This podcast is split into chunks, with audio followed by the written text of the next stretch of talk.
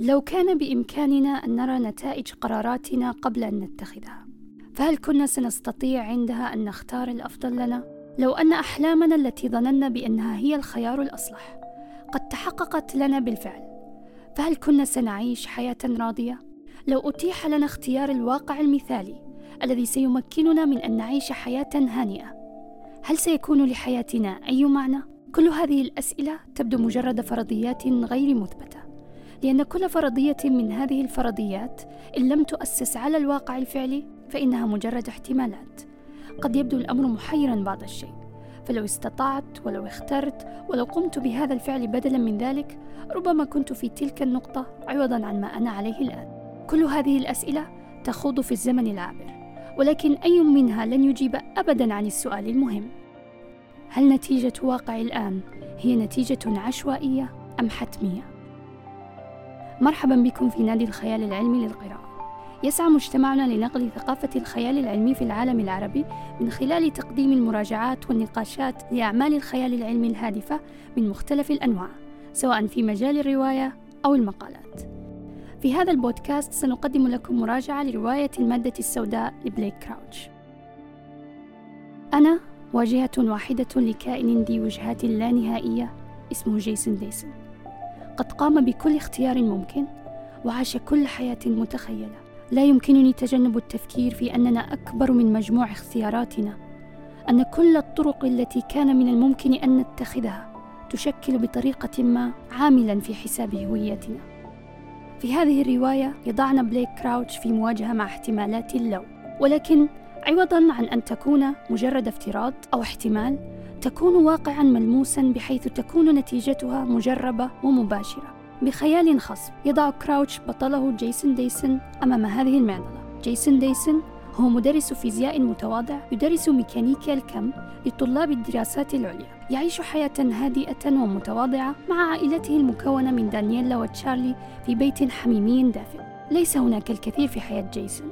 إلا أنه راض ومطمئن في حياته الحالية. على الرغم من أنه حظى بفرصة أن يكون عالما ناجحا في حياته إلا أنه اختار طريقا آخر كانت نتيجته هذا البيت العائلي المليء بالحب برفقة زوجته وابنه. على الرغم من أن حياته الهادئة تكفيه إلا أن سؤال ماذا لو اختار الطريق الآخر؟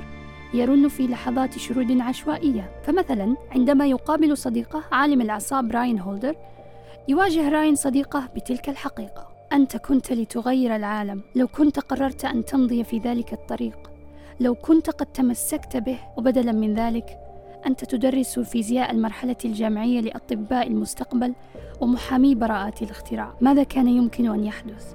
لو أن جيسون قد استطاع أن يكون صاحب إنجاز علمي كبير أن يكون أكثر من بروفيسور متواضع. ماذا لو تمسك جيسون بذلك الطريق الذي كان سيجعله يغير العالم؟ كل ذلك يتلاشى. من يتذكر جيسون أنه سيعود لبيته وعائلته فهذا بالنسبة إليه الآن هو كل ما أصبحت عليه حياته. لكن جيسون غير مدرك لما ينتظره في زوايا الشارع المقابل. تلك الليلة ستكون الليلة التي سيتغير فيها كل شيء وسينقلب فيها عالمه رأسا على عقب. تلك الليلة هي ليلة تصادم الاحتمالات المفترضة مع الواقع. تطرح الرواية أسئلة متعددة عن الهوية وعن الواقع. فهل ما نعيشه بالفعل حقيقة أم وهم؟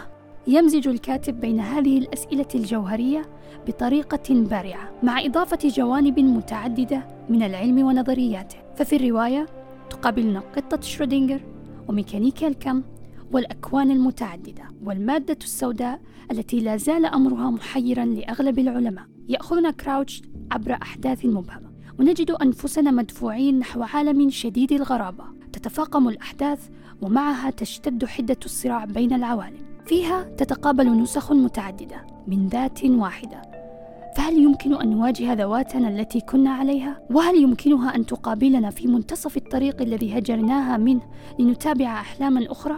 كل شيء في عالم جيسون مغمور بالفوضى والاضطراب والحيرة ومعه يدخل القارئ داخل موجة الاضطراب هذه إذا من نحن؟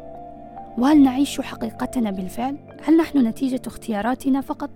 أم أن خيارات الآخرين قد تنحو بنا نحو وجهة مختلفة؟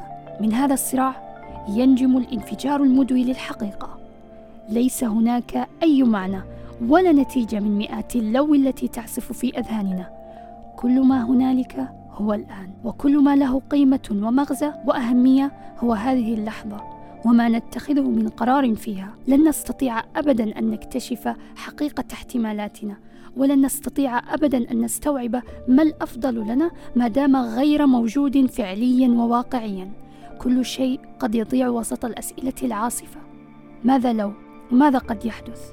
ما نعيشه الآن هو نتيجة القرار والاختيار الذي اتخذناه. هذا ما تصدمنا به هذه الرواية. وفي النهاية نجد أنفسنا مقتنعين تمام الاقتناع بأن جميع الاحتمالات الأخرى لن يكون لها أي معنى ما دامت لم تحدث فعليا في الواقع. كتبت هذه الحلقة وقامت بإلقائها غيداء محمد. نود أن نشكركم على إعطائنا من وقتكم للاستماع لهذه الحلقة وإن عجبتكم لا تنسوا أن تضغطوا على زر اللايك وأن تشاركوها مع محبي الخيال العلمي ومع من تحبون.